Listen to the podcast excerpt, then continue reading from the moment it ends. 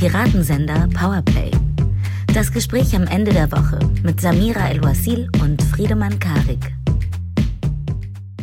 Hallo und herzlich willkommen zu einer neuen Episode Piratensender Powerplay. Und wir lachen, weil wir, äh, bevor ihr uns hört, sprechen wir immer unseren Cutter Simon an. Der ist irgendwie immer noch mit uns aushält. Und irgendwann machen wir mal ein Behind the Scenes von den albersten, albernsten Begrüßungen. Ähm, hallo Samira.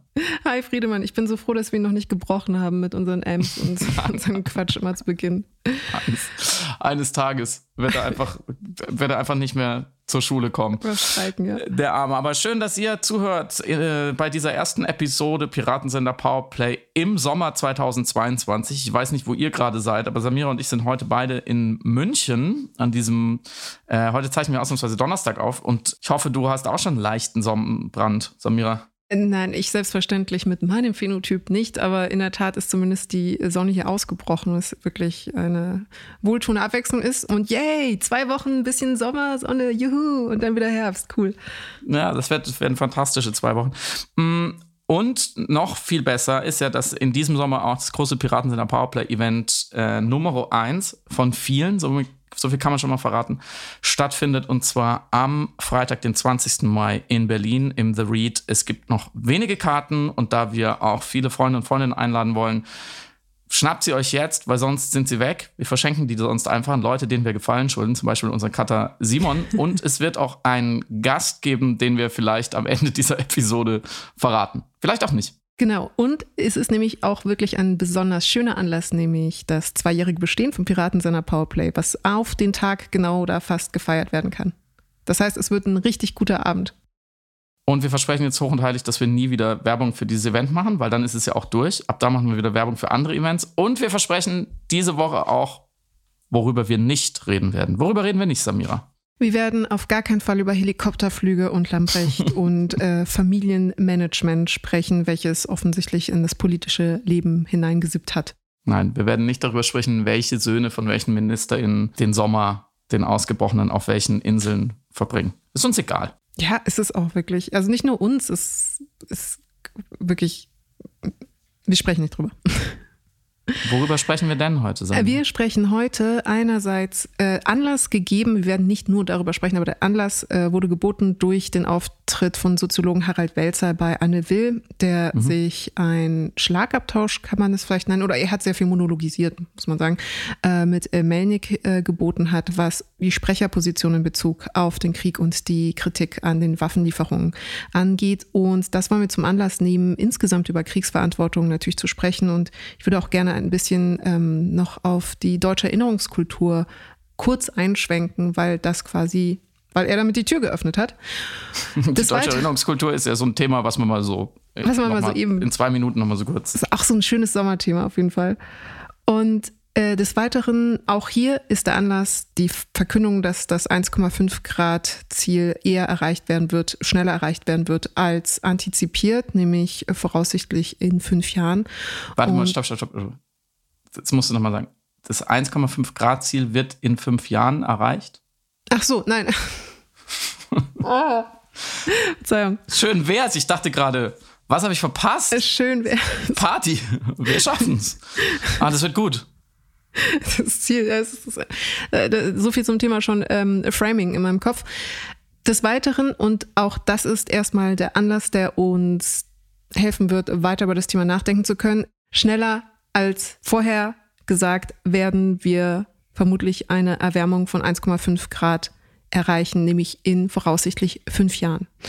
Fünf Jahre, das ist nicht lang und wir wollten das zum Anlass nehmen, um über die Protestaktionen gegen SUVs zu sprechen und die Frage, ob jetzt der Ausbruch von Gewalt gegen den Besitz von Klimasünden in irgendeiner Vorstellung, in irgendeiner mentalen Modulation legitim sein kann, in Anbetracht des, äh, der Weltlage.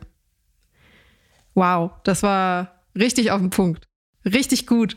Das war richtig sommerlich anmoderiert, aber ich finde, das lassen wir einfach alles drin, damit ihr mal merkt, dass hier arbeiten auch nur Menschen. Und bei über 25 Grad, dann werden die Sätze halt mal länger. Das ist doch nur menschlich. Das ist gut. Das fordere ich ja immer ein. Dass wir nicht so glatt hier sind. Wir sind eben kein äh, Privatformatradio äh, gelecktes äh, etwas voller Popmusik und äh, Propaganda. Wir sind du und ich, Samira, Menschen von nebenan. Mm, Klammer auf, wie kommen wir in das erste Thema? Von ganz normalen Menschen zu Harald Welzer. Shots are fired, Samira. Äh, also ich, Sehr gut. es gibt einiges über diesen Auftritt zu sagen. Ich von der Gestus zur Haltung zum Impetus, aber ich glaube, das Interessanteste für mich war seine Argumentation in Bezug auf die Sprecherposition. Ah, vielleicht sollte man noch einen Schritt zurückgehen. Also mhm. es ging, ähm, wir hatten die Anne Will-Ausgabe, es wurde über den offenen Brief äh, der Emma äh, Unterzeichnenden gesprochen und zu Gast quasi, um diesen Brief auch zu verteidigen und zu vertreten, also der Brief, der die Position einnimmt, eben keine schweren Waffen zu liefern, war der Soziologe Harald Welzer, den, äh, dessen Texte ich übrigens sehr schätze, dessen Buch ich auch für sehr wichtig erachte und auch sein ökologisches Engagement und auch seine Argumentation während der Pandemie fand ich ähm, sehr interessant auf jeden Fall. Melnik äh, hat äh, wartungsgemäß die enthaltene Position des offenen Briefes kritisiert und das veranlasste Harald Welzer nochmal Position einzunehmen. Und warum ich den Auftritt besonders interessant war, ist, dass dort, glaube ich, zum ersten Mal auf so vokale Art und Weise ähm, öffentlich verhandelt worden ist, was der Zweite Weltkrieg historisch und konsequenzialistisch sozusagen für Deutschland für eine Wichtigkeit hat in Bezug auf ihre Außenpolitik, in Bezug auf den Krieg in der Ukraine. Es schimmerte immer durch, also welche Verantwortung, welche historische Verantwortung hat Deutschland in seinen Entscheidungen und seinem Verhalten. Und Scholz hat das selbstverständlich auch thematisiert, aber ich habe das noch nie in einer Talkshow so lange nochmal ausdiskutiert gesehen, dass jemand sagt, wir müssen jetzt nochmal reflektieren, nicht nur was die deutsche Verantwortung ist, sondern welche, welche Konsequenzen im Grunde genommen die eigene, unsere eigene Historie haben. Und ähm, nicht furios, aber äh, nee, kurios für mich wurde dann seine Argumentation der Sprecherposition, in welcher er dann sagte, ich argumentiere aus einer Position einer Familie, die auch Kriegserfahrung, die sozial vererbte, intergenerational vererbte Kriegserfahrung hat und dementsprechend kann ich mir erlauben, mit eben dieser auch ansozialisierten Kriegserfahrung sozusagen ähm, eine Position zu dem Krieg zu haben, die sagt, nie wieder Krieg. Pazifismus, keine schweren Waffen. Und hat damit Melnik äh, direkt angegriffen. Und die Absurdität dieser Argumentation wird ja dann deutlich, wenn man eben versteht, dass natürlich UkrainerInnen äh, nicht nur Kriegserfahrung war, haben, sondern Opfer des Krieges der Deutschen sind. Also Opfer der sogenannten Kriegserfahrung, die er als Sprecherposition Argument anführen möchte. Und da war ich dann wirklich sauer, um ehrlich zu sein. Ich war ähm, ja wütend, weil ähm, zu, hinzu kam, dass die Argumentation, die der Sprecherposition eigentlich eine der Wissenssoziologie ist und normalerweise eben in Diskursen über marginalisierte Gruppen äh, Einsatz findet. Ähm, also man sagt dann eben Sprecherposition, die betroffenen Sprecherpositionen, zum Beispiel eben Menschen, in irgendeiner Form gesellschaftlich in einer Minorität sind oder anders marginalisiert werden. Und dementsprechend hat er die Erfahrung, die Betroffenheitserfahrung auch gewissermaßen historisches Opfer eines Krieges zu sein, welches das eigene Land zu verantworten hatte, als eine betroffenen Sprecherposition präsentiert, die ihm ein argumentatives Recht gibt, zu widersprechen, also dem Krieg zu widersprechen. Und das fand ich einfach schlimm. Und dann, um den ganzen Punkt zu schließen, aber auch symptomatisch für einige mh, mm, Momente der Erinnerungskultur. Und da würde ich gerne einen Text zitieren von Thierry Scherbel, der ähm, Journalist, Taz-Autor, den Unterschied ausgemacht hat zwischen den verschiedenen Nie wieders, die wir in Deutschland gerade verhandeln. Nämlich mhm. nie wieder Krieg auf der einen Seite und nie wieder Auschwitz auf der anderen Seite. Und Menschen, die vornehmlich hier pazifistisch argumentieren und sagen, nie wieder Krieg, sehen erstmal das historische Leiden des Krieges nicht nur der anderen, sondern auch bei sich selbst offenbar als Grund oder als argumentative Grundlage für dieses Nie wieder. Wohingegen die andere Gruppe der Menschen argumentiert nie wieder Auschwitz und dementsprechend einen komplett anderen Modus des Argumentativen geht in Bezug auf den Schutz der Ukraine beispielsweise vor eben einem Genozid. Mhm. Wie hast du diesen Auftritt wahrgenommen? Ähnlich ähm, wie du, ich, oh, ich denke schon wieder, ähm, also es ist sehr interessant, was du gesagt hast. Ich muss schon wieder an drei Stellen schon wieder weiterdenken, weil du ja anfangs auch über die historische Verantwortung gesprochen hast. ähm, der Deutschen aufgrund des Zweiten Weltkrieges und wie sie sich heute auswirkt. Und ich sehe es wie so oft eigentlich vielleicht ein bisschen simpler, vielleicht auch zu simpel. Die Frage ist ja nur, wenn man bei einem Begriff der historischen Verantwortung bleibt, die ja bedeutet eine Verantwortung aus der Vergangenheit heraus, aus der Geschichte. Für wen? Für sich oder für die anderen? Ja. Wälzer argumentiert, argumentiert ja mit der historischen Verantwortung für wir für uns. Mhm, mh. Wir haben damals auch Schaden erlitten, Klammer mhm. auf, warum wird halt eben nicht diskutiert, Klammer zu. Deswegen müssen wir heute umso mehr schauen, dass wir Schaden von uns abwenden und Angst davor ist berechtigt. Punkt. Das muss man ja mal so stellen lassen. Und das zweite Wort, was mir aufgefallen ist bei deiner Argumentation, ist das Wort ansozialisiert. Und das finde ich interessant, also, dass wir die Angst vor dem Weltkrieg und vor dem Russen, darüber haben wir letzte Woche gesprochen, ansozialisiert bekommen haben. Und ähm, ich glaube, da, da hilft es auch nochmal, sich zu überlegen, ist es wirklich ansozialisiert oder ist es eben vererbt? Und inwieweit wird mit dieser Angst gerade auch wieder gehebelt und, mhm. und argumentiert? Ist sie mhm. wirklich so da oder nutzt eine Seite sie auch ähm, für die eigene Agenda? Mhm, weil, also es gab jetzt zum Beispiel ja noch nicht ähm, die ganz, ganz großen Demonstrationen gegen die schweren Waffenlieferungen. Also das ist ja schon auch einfach ein Diskurs von bestimmten Personen und bestimmten Lagern in der Öffentlichkeit. Ähm, aber ich sehe es natürlich wie du, sich eine besondere Kompetenz für den Frieden selbst zuzugestehen, wie Welzer es tut, aufgrund einer Verantwortung für den schlimmsten Krieg in der Geschichte der Menschheit, ist schon eine Umdrehung, die muss man erstmal hinlegen. Das muss man einfach sozusagen neidlos erstmal anerkennen. Wir haben damals die halbe Welt mit Krieg, Verwüstung und Völkermord überzogen. Deswegen haben wir heute ein besonderes Wort darin, ob wir unseren Frieden riskieren oder nicht. Also diese zwei Pole auch so innerhalb von einem Satz zusammenzubringen und das nicht zu merken und sich damit in eine Talkshow zu setzen, das finde ich schon fand ich schon auch spektakulär und muss sagen, es geht mir wie du. Ähm, Harald Welzer ist ein durchaus sehr verdienter Wissenschaftler, der gerade hinsichtlich der Forschung über das Dritte Reich, über Täterschaft, über ähm, Verarbeitung, über Gespräche in Familien darüber, über die Frage, wer waren die TäterInnen und warum und wie funktioniert Verdrängung bis in Generationen danach, unheimlich wichtige Forschung beschrieben hat. Man könnte fast sagen bahnbrechende Forschung. Umso mehr fällt es einem auf, wie verdreht diese Argumentation ist. Zumal gegenüber den UkrainerInnen. Und äh, du hast mich darauf hingewiesen, Klaus von Donani sagte bei ähm, Maischberger äh, in ganz anderen Worten, in einem ganz anderen Gestus, etwas sehr Ähnliches. Er sagte, schaut euch die Bilder vom zerbombten Hamburg an. Das mhm. ist die Grundlage, auf der wir argumentieren und uns schützen müssen. Und ich würde natürlich mit ihm gehen und sagen, ja, das sind furchtbare Bilder. Und es war auch eine furchtbare Zeit und es hat furchtbare Opfer gekostet. Aber wer hat denn da warum was zerbombt? Das ist ja wohl völlig unmöglich. Das ist ja keine intellektuell satisfaktionsfähige Position in der Öffentlichkeit in diesem Konflikt, die Wirklichkeit so partiell zu betrachten, die Geschichte sich so rauszuschneiden wie so ein Tortenstück.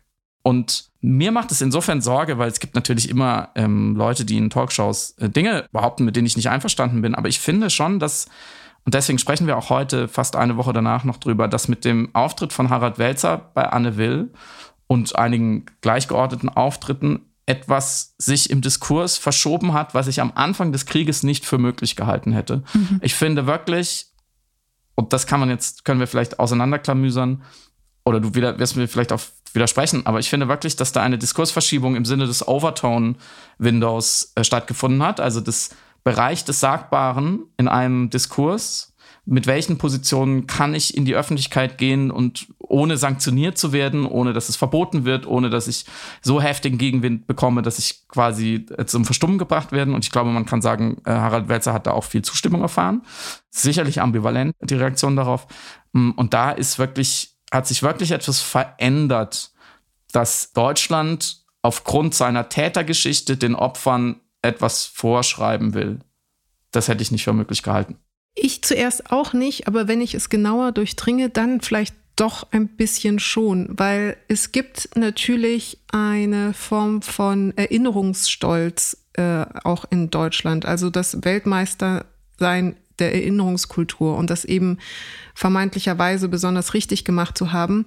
Und aus diesem Schuld, ähm, aus einer ganz komischen, ich weiß, eine ganz absurde, deswegen habe ich auch das Wort kurios vorhin benutzt, absurde Umdrehung, die eigene Schuld und die Reflexion über die eigene Schuld nun als Überlegenheitsressource mhm. zu missbrauchen gewissermaßen. Und daraus, in dieser Logik, also wirklich sehr verqueren Logik, verstehe ich jetzt auch, wo das herkommt, wo jetzt umso mehr dann gesagt wird, wir haben Erfahrung als Täter, die andere ja nicht haben. Und diese Einmaligkeit unserer Erfahrungen gibt uns eben nochmal eine ganz andere Form von Expertise in Anführungszeichen, auf Grundlage derer wir argumentieren können.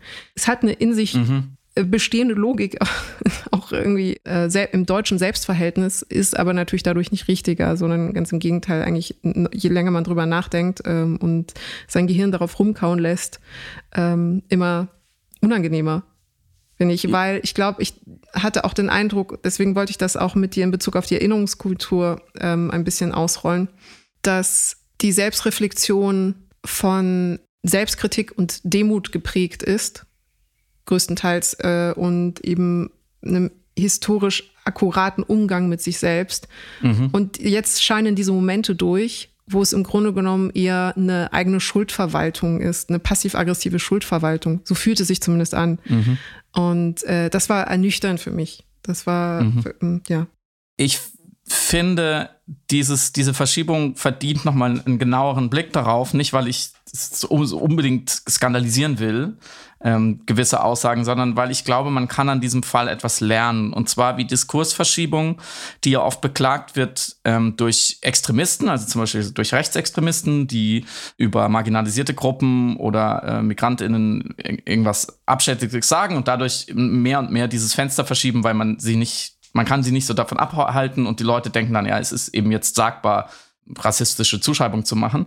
Ähm, das ist ja das, was wir kennen, was wir oft beklagen, was so seine eigenen Probleme in sich trägt. Aber hier findet ja die Diskursverschiebung anders statt. Und deswegen würde ich sie gerne noch mal in so ein paar Schritten anschauen, weil wir ja auch über den offenen Brief als Genre an sich gesprochen haben. Und der spielt da ja, also da versteht man noch mal, warum auch Leute wie wir so sensibel darauf reagieren vielleicht. Mhm. Also von Anfang an, der, der allererste Anfang findet ja eigentlich statt wir haben auch hier darüber gesprochen, als Richard David Precht in seinem Podcast mit Markus Lanz der Ukraine mehr oder weniger die Kapitulation empfiehlt, beziehungsweise ähm, sich das Recht rausnimmt, äh, darüber ähm, befinden zu dürfen. Und ich glaube, er hat damals auch schon mit der, mit der deutschen Angst vor dem Krieg argumentiert oder ähm, vor dem, mit dem Verhindern des Weltkrieges. Das ist eigentlich, das war eigentlich, finde ich, der Ursprung im Diskurs, aber der offene Brief natürlich in der Emma war dann die eine große Manifestation. Man kann also feststellen, als erstes stoßen da zahlreiche öffentliche Personen mit großem kulturellen Kapital, also neben Harald Welzer, ja, Raga Yogeshwar, Juli C., Alice Schwarzer, die alle auf ihre verschiedene Art und Weise etwas geleistet haben, die wichtig sind auf einer Art, die Reichweite haben. Die stoßen in einem Raum vor, in dem es sagbar ist, zum Beispiel explizit, ähm, was im Brief steht, von einer Mitverantwortung eines Opfers zu sprechen. Also wenn, mhm. wenn der Atomschlag auf, auf uns kommt, dann muss, gibt es eine Mitverantwortung. Dazu muss man ja als erstes mal sagen, das ist ein Vorstoß, der viele provoziert hat, den, den viele nicht in Ordnung fanden. Und als erstes muss ich ja feststellen, wer spricht da? Nämlich vor allem Leute, die zu dem Sujet, zu dem Thema, zu dem sie sprechen, keine ausgewiesene Kompetenz haben, sind keine ausgewiesenen Osteuropa-KennerInnen, sind keine WissenschaftlerInnen in den Gebieten. Äh, und die haben allermeistens dazu bisher auch nicht publiziert oder dazu gearbeitet. So, das muss man ja einmal festhalten.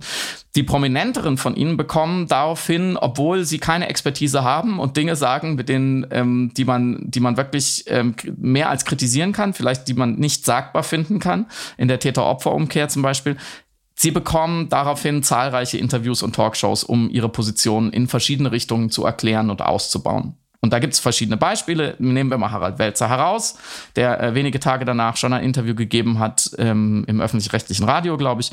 Der hat vor allem die Einseitigkeit der Debatte beklagt.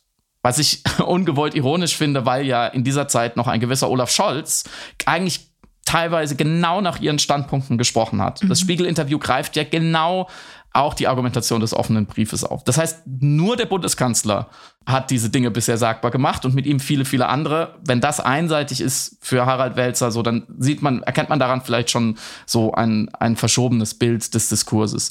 Edgar Selge, der Schauspieler und Schriftsteller, hat nochmal auch ganz interessant in dem Interview danach ganz explizit Deutschland in die Verantwortung gesetzt, die unverständige Ukraine zu überzeugen von etwas, also ähm, ihnen sozusagen äh, Vernunft einzureden. Das wäre unsere Pflicht. Und Alice Schwarzer hat also am Ende dieser Interviewserie dann Volodymyr Zelensky direkt angegangen hat gesagt, er hört nicht auf zu provozieren. Also eigentlich einerseits durch den offenen Brief, aber noch mehr durch die, die Wortmeldungen danach, die ihnen zugestanden wurden, in Qualitätsmedien auch vor allem, setzten diese Leute ein Narrativ, nämlich nicht die Ukraine ist hier Opfer oder Protagonist und muss sich verteidigen und was können wir dafür tun, sondern wir. Wir sind das Opfer. Wir werden provoziert und wir müssen deswegen etwas mit der Ukraine tun, nämlich sie überzeugen. Und wir haben den kaputten Diskurs so. Das, ist ja schon, das muss man ja schon einmal festhalten. Und allermeistens werden dabei bei diesen Wortmeldungen, und das finde ich enorm wichtig und unterschätzt bisher, diese zahlreichen Behauptungen, die da aufgestellt haben, die größtenteils einfach von falschen Prämissen ausgehen und die auch nicht wirklich begründet und reflektiert werden, wie wir es hier auch schon besprochen haben, die werden nur abgefragt statt kritisiert. Mir hat in den allermeisten Interviews eine dezidiert kritische Perspektive gefehlt, dass der Behauptung wie zum Beispiel äh, Waffenlieferungen haben noch nie Frieden geschaffen, dass dem begegnet wird und dass das, mhm. dass das nicht stehen gelassen wird. Und so wird natürlich durch diese unkritische Reproduktion in Qualitätsmedien ein Eindruck verfestigt in der Öffentlichkeit, bei den Leuten zu Hause. Hier seien wichtige neue Erkenntnisse zu finden von diesen wichtigen Leuten, äh, statt sehr, sehr heiklen Extrempositionen, die bisher nicht sagbar waren.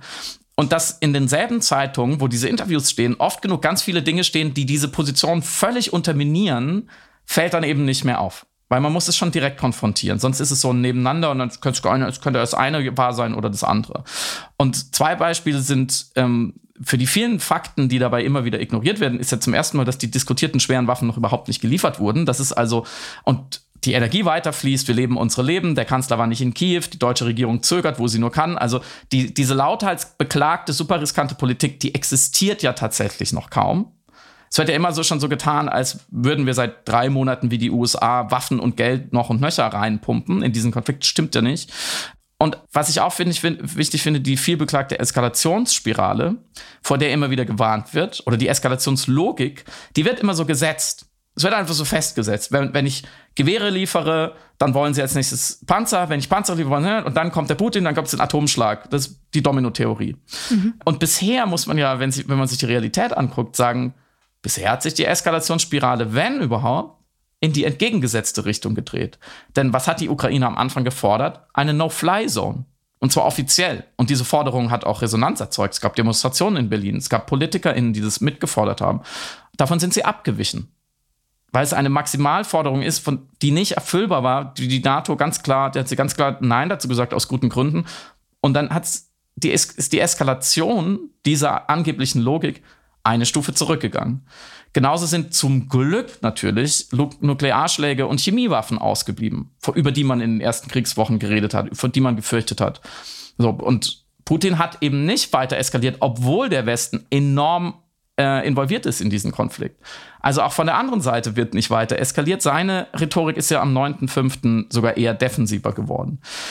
So, deswegen könnte man das alles natürlich als Anzeichen nehmen, dass die, dass die nächste völlig falsche, aber kaum kritisierte Behauptung, die ich schon erwähnt habe, dass ähm, Waffenlieferungen und, und Verteidigung und Krieg im schlimmsten Falle hätten noch nie Frieden geschaffen, momentan ja schlicht von der Realität widerlegt wird. Wie schon x-mal in der Geschichte, nicht zuletzt gegen Nazi-Deutschland wir würden ja diese Sprecherposition heute überhaupt nicht haben. Wir könnten diese Gespräche gar nicht führen, wenn genau nicht damals zwei Sachen passiert wären. E, erstens, dass demokratische Staaten freiwillig in einen Krieg eingegriffen haben, weil sie gesagt haben, es ist das kleinere Übel, wir müssen das tun. Und zweitens, Waffen geliefert haben an die Sowjetunion und zwar in enormem Stil. Tausende Panzer haben die USA geliefert, damit sie von Osten her Nazi-Deutschland besiegen können. So. Und ebenso könnte man ja auch, wenn man sagt, die oberste Priorität ist, dass ein Weltkrieg verhindert wird, sich eben fragen, wie geht das eigentlich am besten? Und da finde ich, sind die Argumente für, man sollte Putin möglichst in der Ukraine verlieren lassen, damit er nicht weiter kann, damit die Armee geschwächt ist und ihm die Lust vergeht, momentan eher besser, als auf diese Eskalationslogik zu setzen, die bisher auf jeden Fall noch nicht im kleinsten in Gang gekommen ist. Und auch da sollte man dann lieber vielleicht fragen, was hat denn Putin bisher nicht gemacht? Also warum hat er denn zum Beispiel diesen dritten Weltkrieg nicht einfach selber angezettelt durch zwei Bomben auf Polen? Zwei Bomben, nur drei Kilometer über die Grenze und es gäbe ein Riesenproblem. Warum hat er es nicht gemacht? Weil er es nicht möchte. So, und obwohl das alles nicht aufgeht, und man könnte jeden einzelnen Punkt so wieder durchgehen, mm, und auch viele Entgegnungen folgen und ein offener Brief, der das Gegenteil sagt von auch wichtigen Leuten. Am Ende, am vorläufigen Ende, kann Harald Welzer in dieser Talkshow dem Vertreter des Landes, das damals von Deutschland überfallen wurde und heute von Russland, Klammer auf, mit Hilfe vom deutschen Geld, Klammer zu, ausgerechnet ihn an die vererbten Kriegserfahrungen der Deutschen erinnern. Hm, und was ist denn damals passiert in der Zeit, über die Welzer spricht? Die für heute so wichtig ist und die Donani wieder erinnert. In der Ukraine sind ja damals ähm, durch die deutsche Wehrmacht und die SS Millionen gestorben, Hundert, Hunderttausende wurden als ZwangsarbeiterInnen deportiert und allein in Babin Yar, das ist diese, diese große Stelle des, ähm, des Genozids äh, durch Kugeln, wie man es auch nennt, wo 30.000 äh, Juden und Judinnen in zwei Tagen erschossen wurden in Kiew. Russland hat es dann bombardiert, es war in den Medien. Allein da sieht man ja schon, welche historische Verantwortung eigentlich zählen sollte. So, und mein letzter Punkt ist, sagt er das bei Anne Will, ist ein gutes Recht. Wie reagieren wir darauf? In der SZ ste steht dann, dass diese Aussagen unglücklich wären. Und man beklagt Melniks Hinweise auf die deutsche Schuld im Zweiten Weltkrieg. Dass der ukrainische Botschafter immer wieder sagt, ja, aber im Zweiten Weltkrieg waren nun mal die Deutschen schuld und die haben die Ukraine überfallen. Und in der NSZ steht dann wirklich, was kann man da als Deutscher noch sagen? So. Das kann man, muss man sich immer auf der Zunge zergehen lassen. Was kann man, was können wir armen Deutschen heute, da diese unbotmäßigen UkrainerInnen sich erdreisten, von Russland halb vernichtet zu werden, ausgerechnet das Land, was wir damals überfallen haben, so, das ist ja richtig dumm für uns gelaufen. Was können wir noch sagen? Man kann offensichtlich wieder sagen, wir armen Deutschen werden mundtot gemacht. Wir sind die Opfer. Und genau in dem Moment muss man einfach feststellen, dieses Overtone-Window hat sich evident verschoben. Das ist sagbar bis in die Mitte der Gesellschaft. Und raushalten wäre dementsprechend eine ethisch vertretbare Position. So, und was in der ersten Phase des Krieges, wenn man sich mal erinnert, eine Extremposition war, die man genau bei der AfD gefunden hat und Teilen der Linken und sonst nirgends, ist jetzt Mainstream auf eine Art. Und währenddessen in der Realität des Krieges sagen die meisten ukrainischen Quellen und auch die UkrainerInnen, die ich persönlich getroffen habe oder online, ähm, mit denen ich online kommuniziere, alle gleichlautend, mehr oder weniger, es gibt 100, vielleicht sogar mehr Fälle wie in Butcher, diese Morde und Vergewaltigungen, Folter an ZivilistInnen hat System und Methode. Es gibt nur noch keine verifizierten Berichte dazu. Es waren halt noch keine ausländischen Journalistinnen da. Aber das wird früher oder später rauskommen, weil sie kennen die Opfer, sie haben die Bilder, sie haben mehr oder weniger direkten Kontakt dazu. Und wir sprechen über die vererbten Traumata der Deutschen. Das, wenn man das nebeneinander hält, ähm, ja, fällt mir nichts mehr dazu ein. Ja, ich glaube, die Deutschen können den Ukrainern auch nicht vergeben, verzeihen, dass äh, die sich haben angreifen lassen von Russland. Ja, das, ähm, ja die, die, die, Variation des Satzes, die äh, Deutschen werden den äh, Juden niemals den Holocaust vergeben. Genau. Also, klingt so ähnlich, ja. Ja, es ist, also es klingt halt oft, als sei wirklich äh, Deutschland äh, würde hier am meisten leiden unter dem Krieg. Dazu noch zwei Sachen. Ich äh, fand auch an der Stelle im Gespräch so schwierig, als äh, Melnick genau das ja adressiert hatte, die deutsche Schuld, und dann Welzer eben das wirklich mit einer Handgeste weggewischt hat und gesagt hat, ach, jetzt kommen Sie mir doch nicht mit dem Argument. Und das ist aus sehr, sehr vielen Gründen problematisch. Ähm, und daher habe ich jetzt aufgehorcht, als das eben in dem Artikel, in dem SZ-Artikel nochmal ein Echo fand. Offenbar ähm, meine Frage aber an dich ist, als ähm, Welzer Richard von Weizsäcker zitiert hat und gesagt hat, äh, dass dieser in seiner legendären Rede von der Befreiung gesprochen habe, obwohl der eigene Vater in Nürnberg verurteilt worden sei mhm. als Kriegsverbrecher. Ich habe die Intention des Satzes nicht verstanden. Ich habe nicht verstanden, welchen Punkt er jetzt damit setzen wollte. Also ganz äh, ohne, ohne Hintersinn gefragt hast, kannst du mir erklären, was er genau wollte mit dem Satz? Kannst du vielleicht noch mal noch eins genauer sagen, was was genau hat er da zitiert? Er hat äh, die äh, Rede von Richard von Weizsäcker zitiert, die am äh, 8. Mai 1985, glaube ich. Und da hat er eben dezidiert das Wort Befreiung benutzt, also hat von der Befreiung Deutschlands gesprochen durch die Alliierten. Und dann hat aber eben Welser gesagt, und das, obwohl sein eigener Vater, also der Vater von Weizsäcker, in Nürnberg verurteilt worden sei als Kriegsverbrecher. Mhm. Also es klang so, als würde er das als Gegensatzpaar aufmachen. Äh, auf der einen Seite die Verwendung des Wortes Befreiung durch den Sohn eines verurteilten Kriegsverbrechers. Und ich habe einfach nicht verstanden, ich habe wirklich nicht verstanden, was jetzt die, das historische Argument oder was wollte er damit zum Ausdruck bringen, dass es ein, eine Aufarbeitung gab, dass sogar die Söhne der Kriegsverbrecher die richtigen Worte benutzen, dass Weizsäcker da eine klare Position hat. Ich glaube, du, du bist da einer ganz heißen Sache auf der Spur. in, irgendwie in diese Richtung ging es. Ähm, ich war sofort auch eher bei Weizsäckers Satz, den er, glaube ich, in derselben Rede äh, verwendet hat, oder kurz davor, kurz danach. Er hat ein jüdisches Sprichwort zitiert.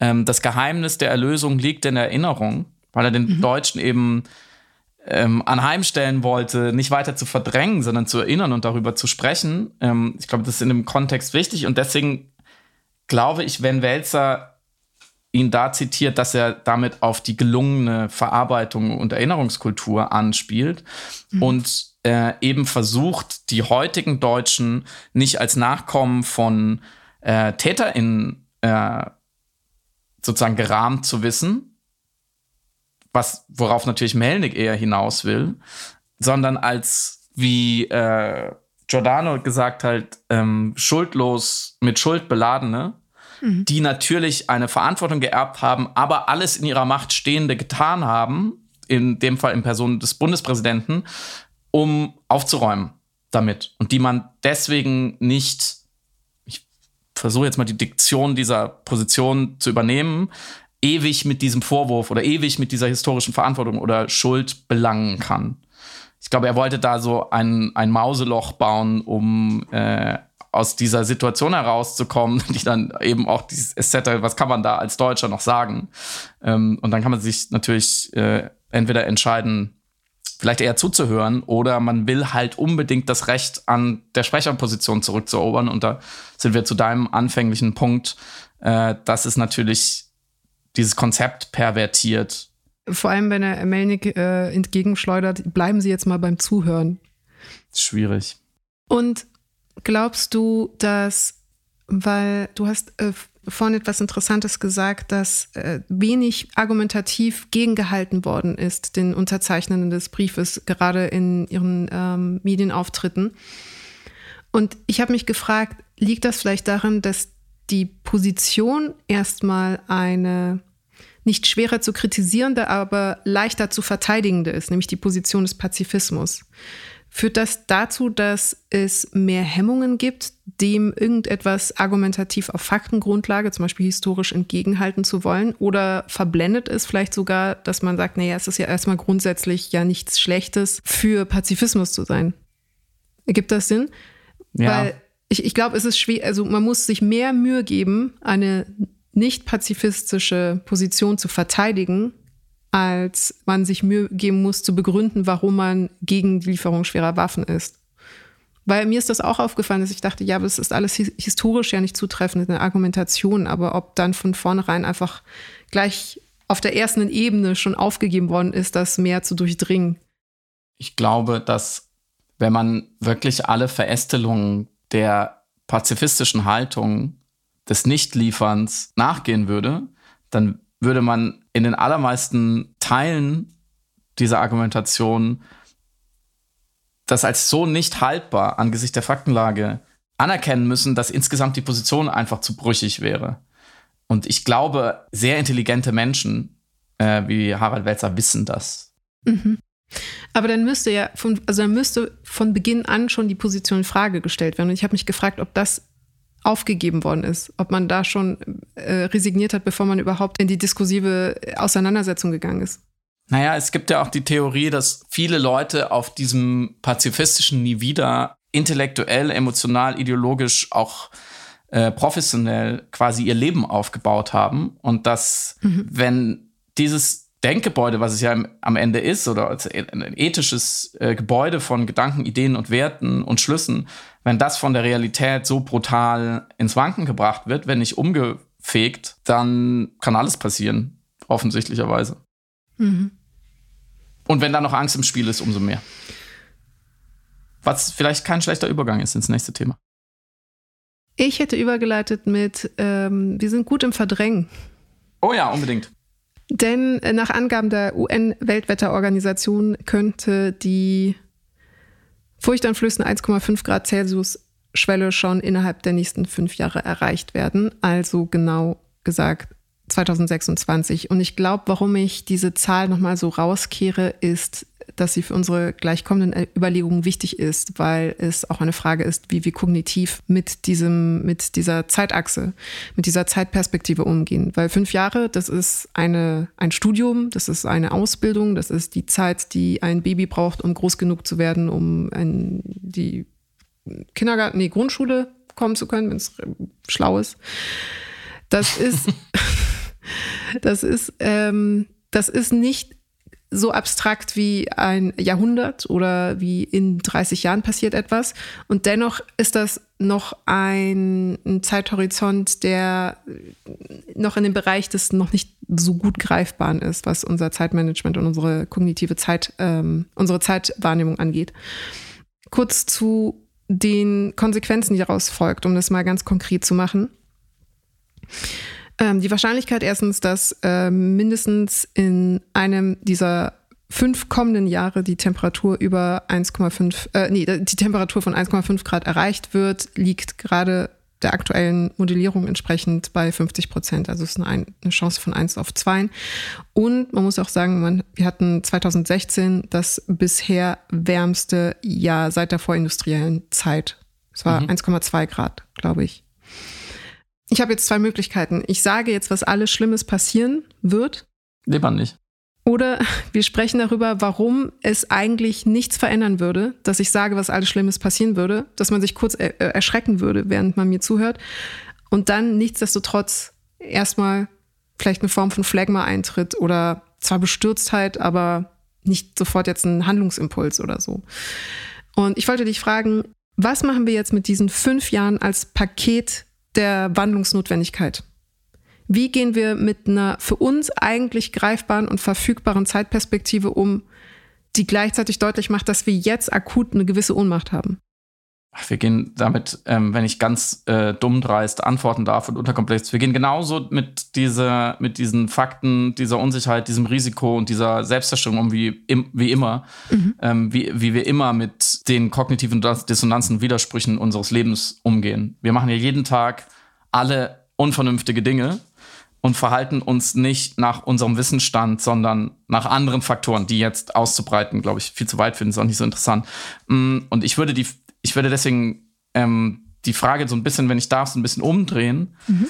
Was sollten wir denn tun, beziehungsweise was müssten wir denn tun? Was ist denn im Bereich des Möglichen? Denn das, mh, mm, das ist ja eine Binse und es stimmt leider auch, dass, dass wir jetzt, wir, wir beide, wenn wir uns das darüber unterhalten und sagen, jetzt müssen wir aber fünf Jahre unbedingt irgendwas tun, es aufzuhalten wäre uns nicht möglich, nicht im geringsten. Ja. Aber wir könnten das nicht aufhalten, versuchen, so gut wie möglich aufzuhalten. Also wir könnten die Verdrängung nicht zulassen. Wir könnten sie so schwer wie möglich machen. Und damit darf ich kurz ins, ins ganz Konkrete kommen, weil ich es wirklich einen extrem spannenden Fall finde.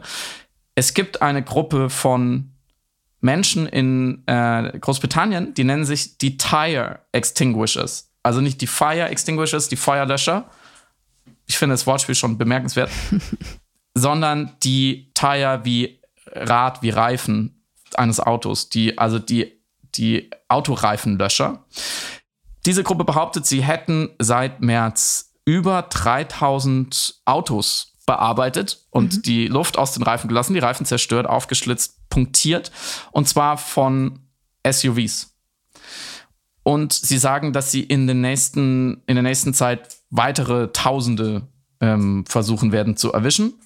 Und dass sie auch nicht aufhören werden, wenn diese ähm, Aktionen in Unfällen münden. Sie wollen damit, und das sagen sie ganz offen, den SUV-Fahrern Angst machen.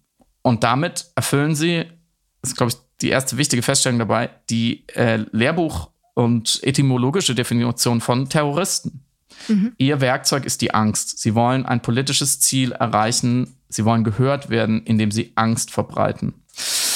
Und sie sagen, ich übersetze das so grob, ähm, eine, ein, eine Sprecherin, ein Sprecher hat ähm, in, in UK den Medien gesagt, ähm, es kommt ein Punkt, an dem äh, freundlich nachfragen und protestieren aufhört zu wirken. es ist jetzt Zeit für Aktion.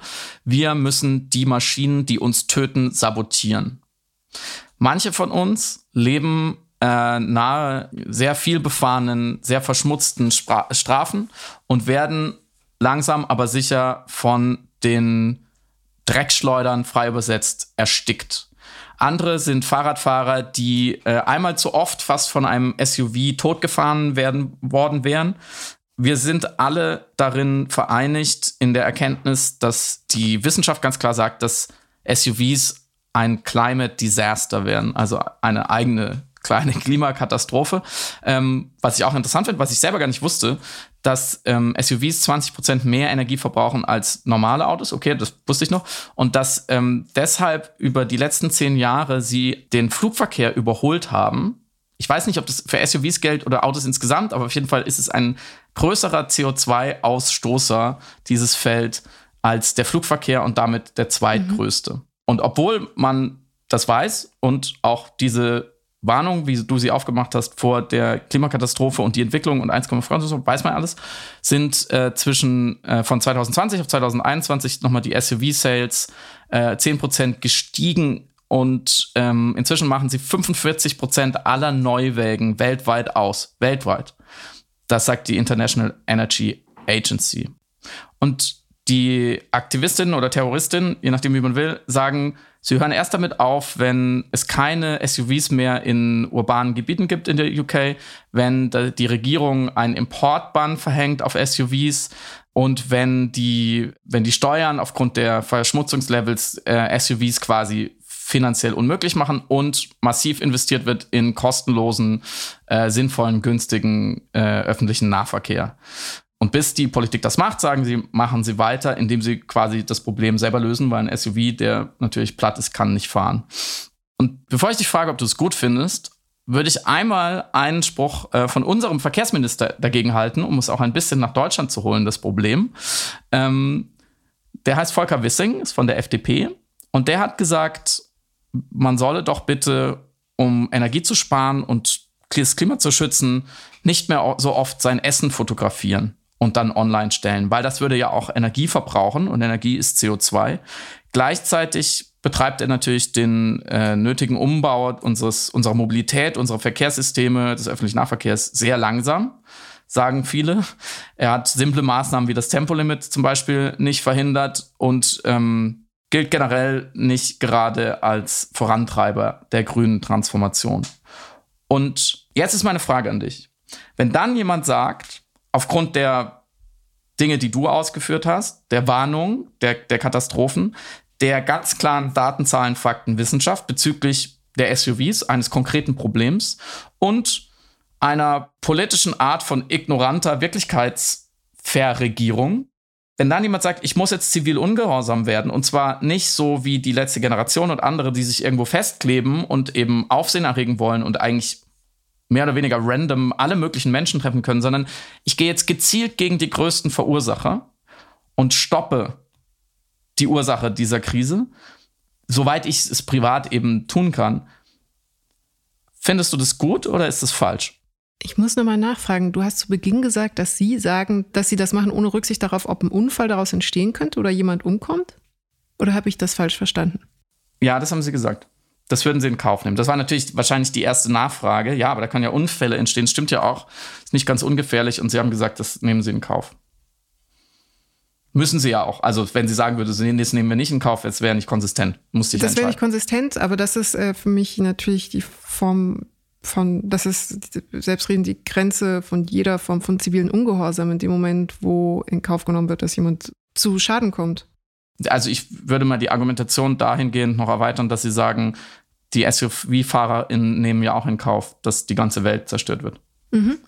Okay, dann erweitere ich wiederum die Perspektive von, wie ich auch finde, du äh, sie treffend genannt hast, nämlich Terroristen. Es gab ein interessantes philosophisches Paper von 2019 von zwei Philosophen, ich glaube Dial und Through heißen die beiden. Und die haben argumentiert, dass Climate Change eine Form von Kriegssituation ist. Interessanterweise hast du auch mal ähnlich argumentiert, dass es interessant wäre, wenn man ähm, den menschengemachten Klimawandel als Kriegs kriegerische Hand- oder Kriegssituation wahrnehmen würde, weil dann die Mobilisierungen sofort andere wären. Mhm. Und in diesem Paper argumentieren sie mit Grundlage der Theorie des gerechten Krieges. Es gibt ja eben in der Kriegsethik oder in der moralphilosophischen Auseinandersetzung mit Krieg die Vorstellung, dass es so etwas wie einen gerechten Krieg geben kann, vor allem mhm. wenn er den Zweck der Selbstverteidigung hat. Dass auf Grundlage, auf theoretischer Grundlage des gerechten Krieges es berechtigt ist, wenn beispielsweise Inseln äh, niedrig liegende Länder, die als allererstes von dem menschengemachten Klimawandel betroffen werden, von den Konsequenzen äh, in Form steigender äh, Meeresspiegel, dass sie äh, jede Form von Gegenwehr und Selbstverteidigung mobilisieren, um sich gegen diesen Aggressor, nämlich die Klimakrise zu verteidigen, dass das absolut gerechtfertigt wäre und dass sie das dementsprechend auch ohne Absprache, internationale Absprache zum Beispiel machen könnten mit umliegenden Ländern oder global oder so. Und sie benutzen das Beispiel des äh, Geoengineerings, um ein, ein Instrument zu nennen, was sie eigentlich berechtfertigterweise, also diese Länder eben sofort benutzen könnten, um ihr Territorium zu schützen, so wie man es normalerweise schützen würde vor einem Aggressor.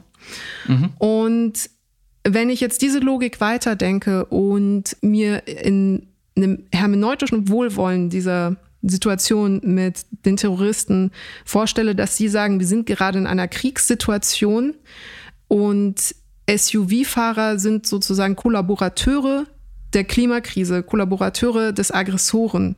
Mhm. Äh, und wir fühlen uns bedroht und deswegen erscheint es uns eine legitime Waffe, sie zu sabotieren.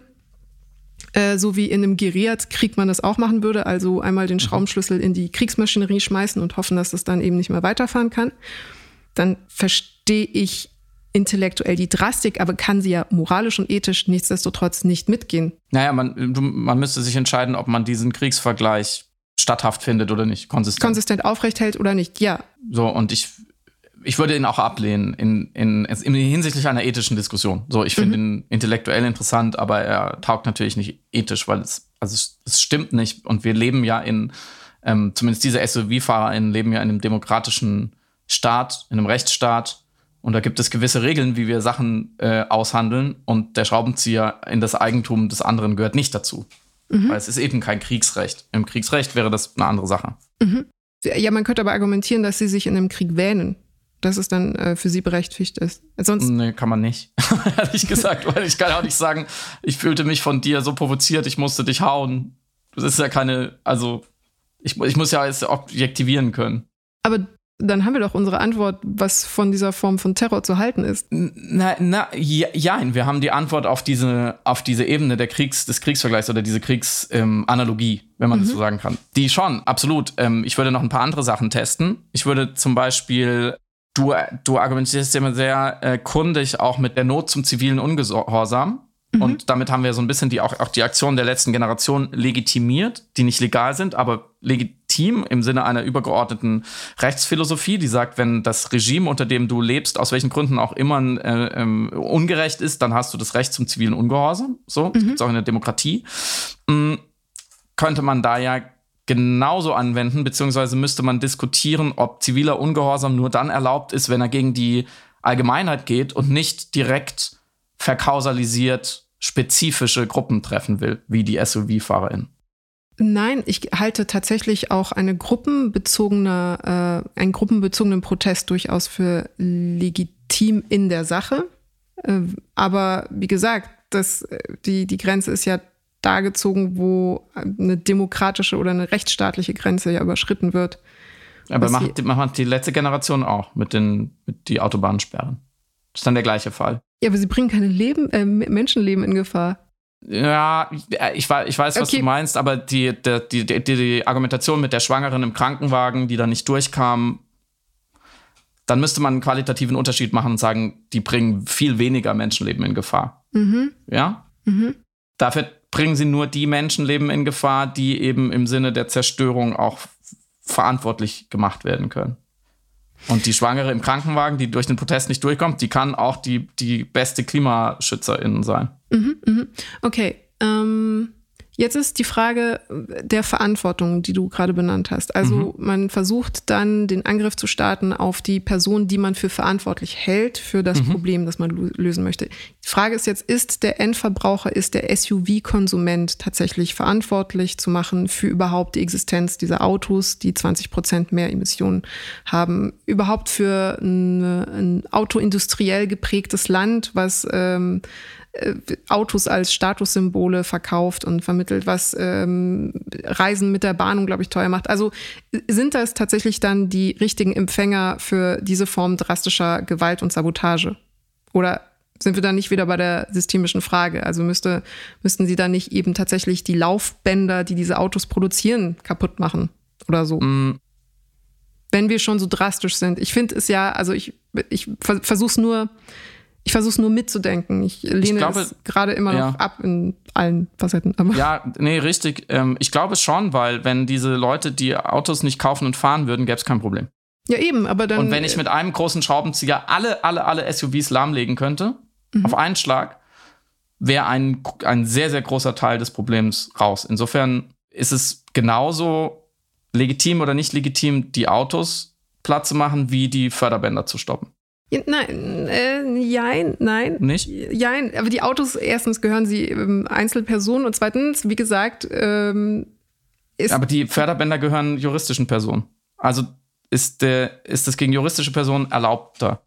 Es ist auf jeden Fall Teil einer Ökonomie, die dadurch aufgebrochen werden soll. Aber ich glaube, wir, wir drehen hier ja, also wir können ja die Argumentation, die wir in Bezug auf den Klimaschutz oft anwenden, dass es eben nicht verindividualisiert werden sollte und die Verantwortung für die Rettung der Welt auf eine Person gelegt werden, auf die Schultern einer einzelnen Person gelegt werden sollte, dass die keine Plastiktüten mehr einkauft oder so sondern systemische Veränderungen ähm, gefordert werden, berechtigterweise, weil sonst das Problem auch nicht zu lösen ist, kann man doch auch genauso auf diese terroristische Aktion anwenden und sagen, auch hier ist eine Verindividualisierung, wenn man zu einzelnen SUV-Fahrern hingeht und ihre Reifen aufsticht.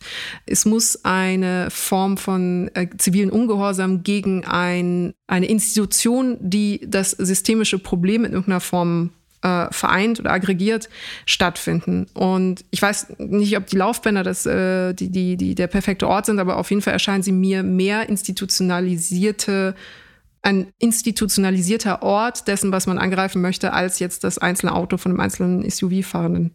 Also, und noch, äh, was wir noch gar ich nicht besprochen mich, haben, ja. die, kurz die Angst. Du hast die Angst als ähm, Argument genannt ihrer, ähm, ihrer Perspektive. Also das, was sie angeben, dass die Menschen Angst haben, jetzt mit dem SUV zu fahren. Ja, sie sollen Angst bekommen, genau. Ja, ist das, also die, das ist doch keine demokratische das ist doch keine Nein, es, demokratische das, Form von Protest. Nein, das, das, das, hat, das, hat, das hat niemand gesagt. Ähm, die Frage ist vor dem Hintergrund, was du vorhin beschrieben hast, der enormen Verdrängung, die man mhm. beenden will, weil man sagt, sonst geht einfach die Lebensgrundlage für alle kaputt. Und zwar für alle, weil ein kleiner Teil überkonsumiert, also ein kleiner Teil der Menschheit, vor allem auch SUV-FahrerInnen, machen den Planeten für alle kaputt und gefährden Milliarden von Menschenleben. Und deswegen ist das sozusagen ein sehr, sehr viel kleineres Übel und ein kleines Mittel, um sie aus dieser Verdrängung rauszuholen. Und wenn es mit, dem, mit der Emotion der Angst sein muss, weil es anders ja offensichtlich nicht funktioniert.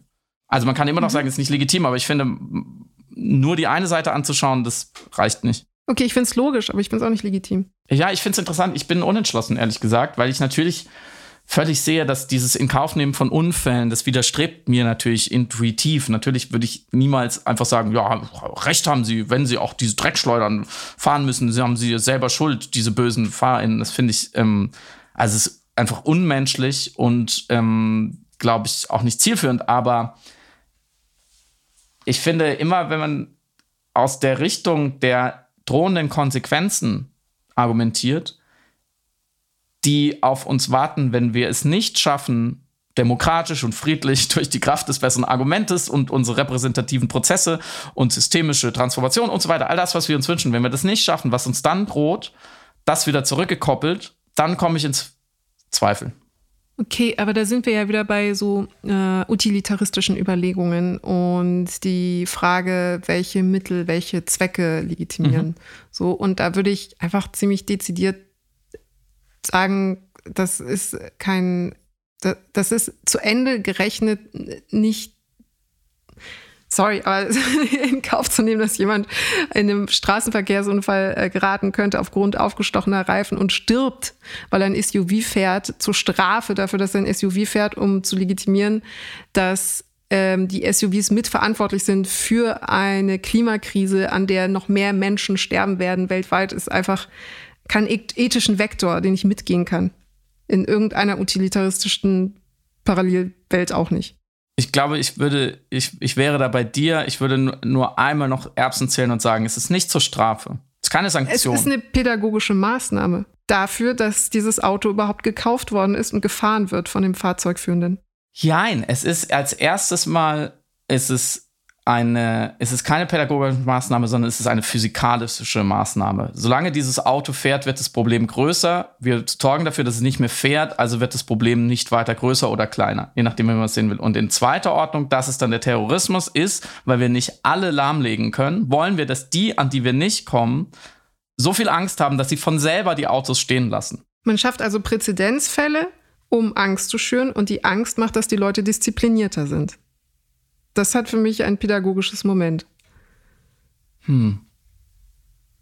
Man bestraft den großen Bruder, damit der kleine Bruder sieht, dass er es nicht machen sollte. Ja, so stimmt. Ja, jetzt verstehe Jetzt verstehe ich, wie du auf die Straße kommst, äh, Strafe kommst. Genau. Hm.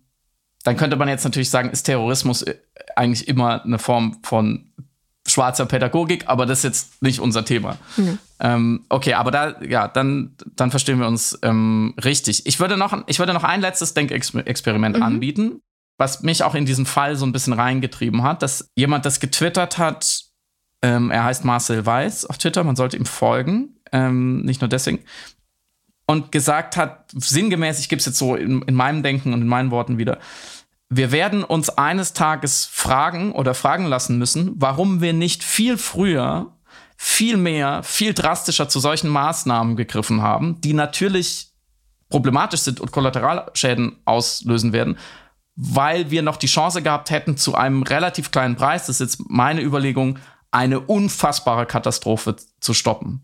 Und diese äh, Ex-Post-Betrachtung finde ich problematisch aus philosophischer Sicht, weil damit du damit natürlich immer alle möglichen gegenwärtigen Dilemmata oder ethischen Probleme wegräumen kannst durch diese vorweggenommene Zukunft. Ich finde sie aber humanistisch einleuchtend. Mhm. Wir müssen mhm. Dinge vom Ende her denken und wir sehen ja das Ende. Wir haben ja genug Daten, darüber müssen wir nicht diskutieren. Mhm. Die Frage ist, das absolut, also es ist auch eine legitime, nicht nur Denksportaufgabe, aber eine legitime ähm, ein legitimes Instrument in der Moralphilosophie, das äh, Ergebnis als Startpunkt zu haben. So, und wir wissen jetzt, wir können ja ausrechnen, es werden viele, viele Menschen sterben, äh, trinken, Hitzetote, es wird Fauna und Flora mitgenommen werden, äh, Korallenriffe 90 Prozent und so weiter. Das ist also der vorläufige Endpunkt beispielsweise dieser fünf Jahre, mhm. äh, die wir abschätzen können und müssen dann rückwärts überlegen, wie können wir genau das alles verhindern. Das darf alles nicht eintreten. Beziehungsweise warum tun wir nicht genügend, um zu verhindern, dass es eintritt. Und dennoch sind die Schlussfolgerungen ja, aber also selbst wenn sie retroaktiv funktionieren, sind sie ja in der Antizipation nicht immer konsistent und korrekt. Mhm. Und deswegen, ja, bin ich bei dir, wenn du sagst, ethisch schwierig, humanistisch nachvollziehbar. Aber auch im Modellieren schwierig. Aber ja, es ist auf jeden Fall ein gutes, also auch, ähm, das benutzt ja auch gerne das Alien-Experiment oder mhm, was werden genau. unsere Kinder sagen, was werden unsere Enkel sagen, was werden Menschen in 2100 sagen, wenn wir sagen, ja, ähm, äh, da war so ein Typ, der heißt Wissing, der hat im Internet gesagt, postet nicht so viele Bilder vom Essen, um mhm. Energie zu sparen und macht basically eine Tempo 130 Zone im Internet auf, weil das verschwendet mhm. sonst alles so viel Energie. So, äh, stellt man auch fest, okay, es ist alles sehr kurios, ähm, aber was ist dann die, was ist dann die Konsequenz daraus? Aus? Beziehungsweise legitimiert man dann jede, jede Handlung, die jetzt daraus erfolgt? Mhm.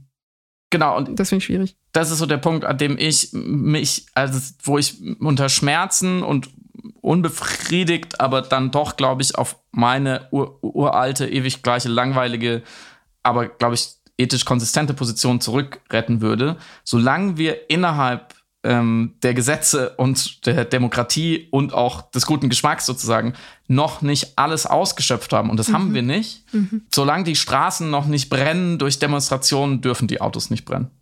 Ja, ja, absolut. Es ist auch mh, äh, rein auch ökonomisch, nicht ökonomisch, äh, ähm, ressourcenökonomisch gedacht. Also Energie hat es, Ressource und Energie hat ja beides eine Doppeldeutigkeit jetzt in unserem Gespräch. Ich meine wirklich äh, mhm. in der ähm, Wirtschaftlichkeit der eigenen Ressourcen oder nach dem Pareto-Prinzip. So sinnvoller, doch erstmal alle politischen äh, äh, Entscheidungen zu durchdenken, ökonomischen Entscheidungen und Hebel zu benutzen, wirtschaftliche Hebel zu benutzen, äh, positiven Lobbyismus noch mehr irgendwie zu bestärken.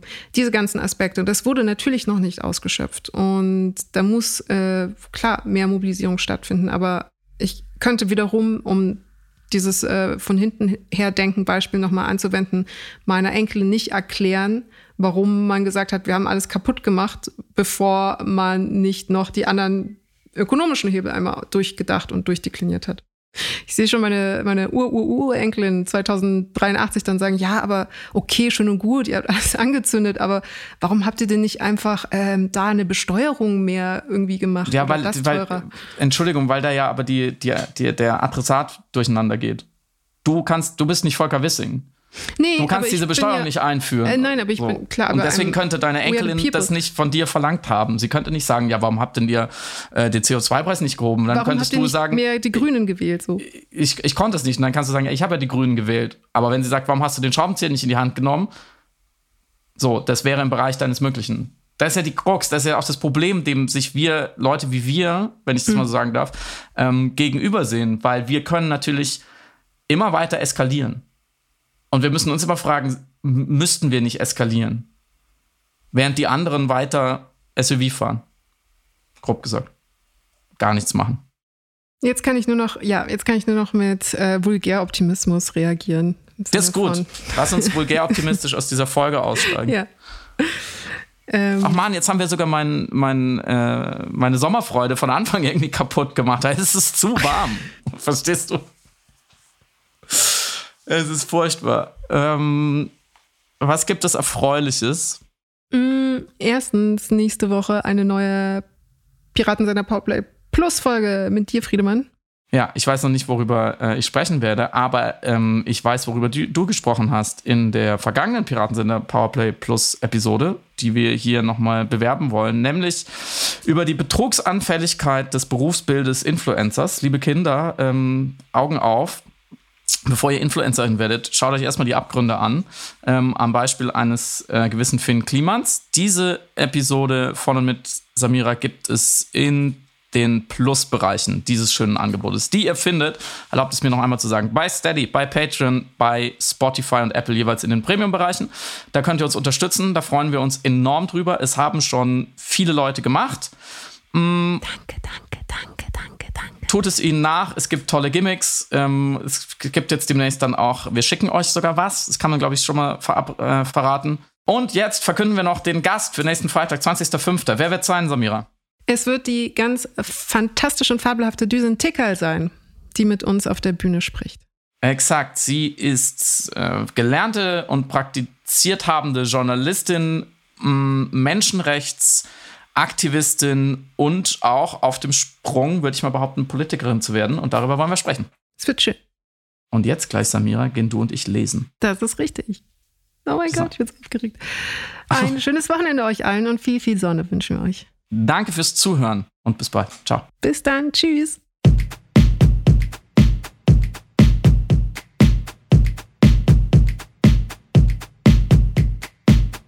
Du hörst Piratensender Powerplay.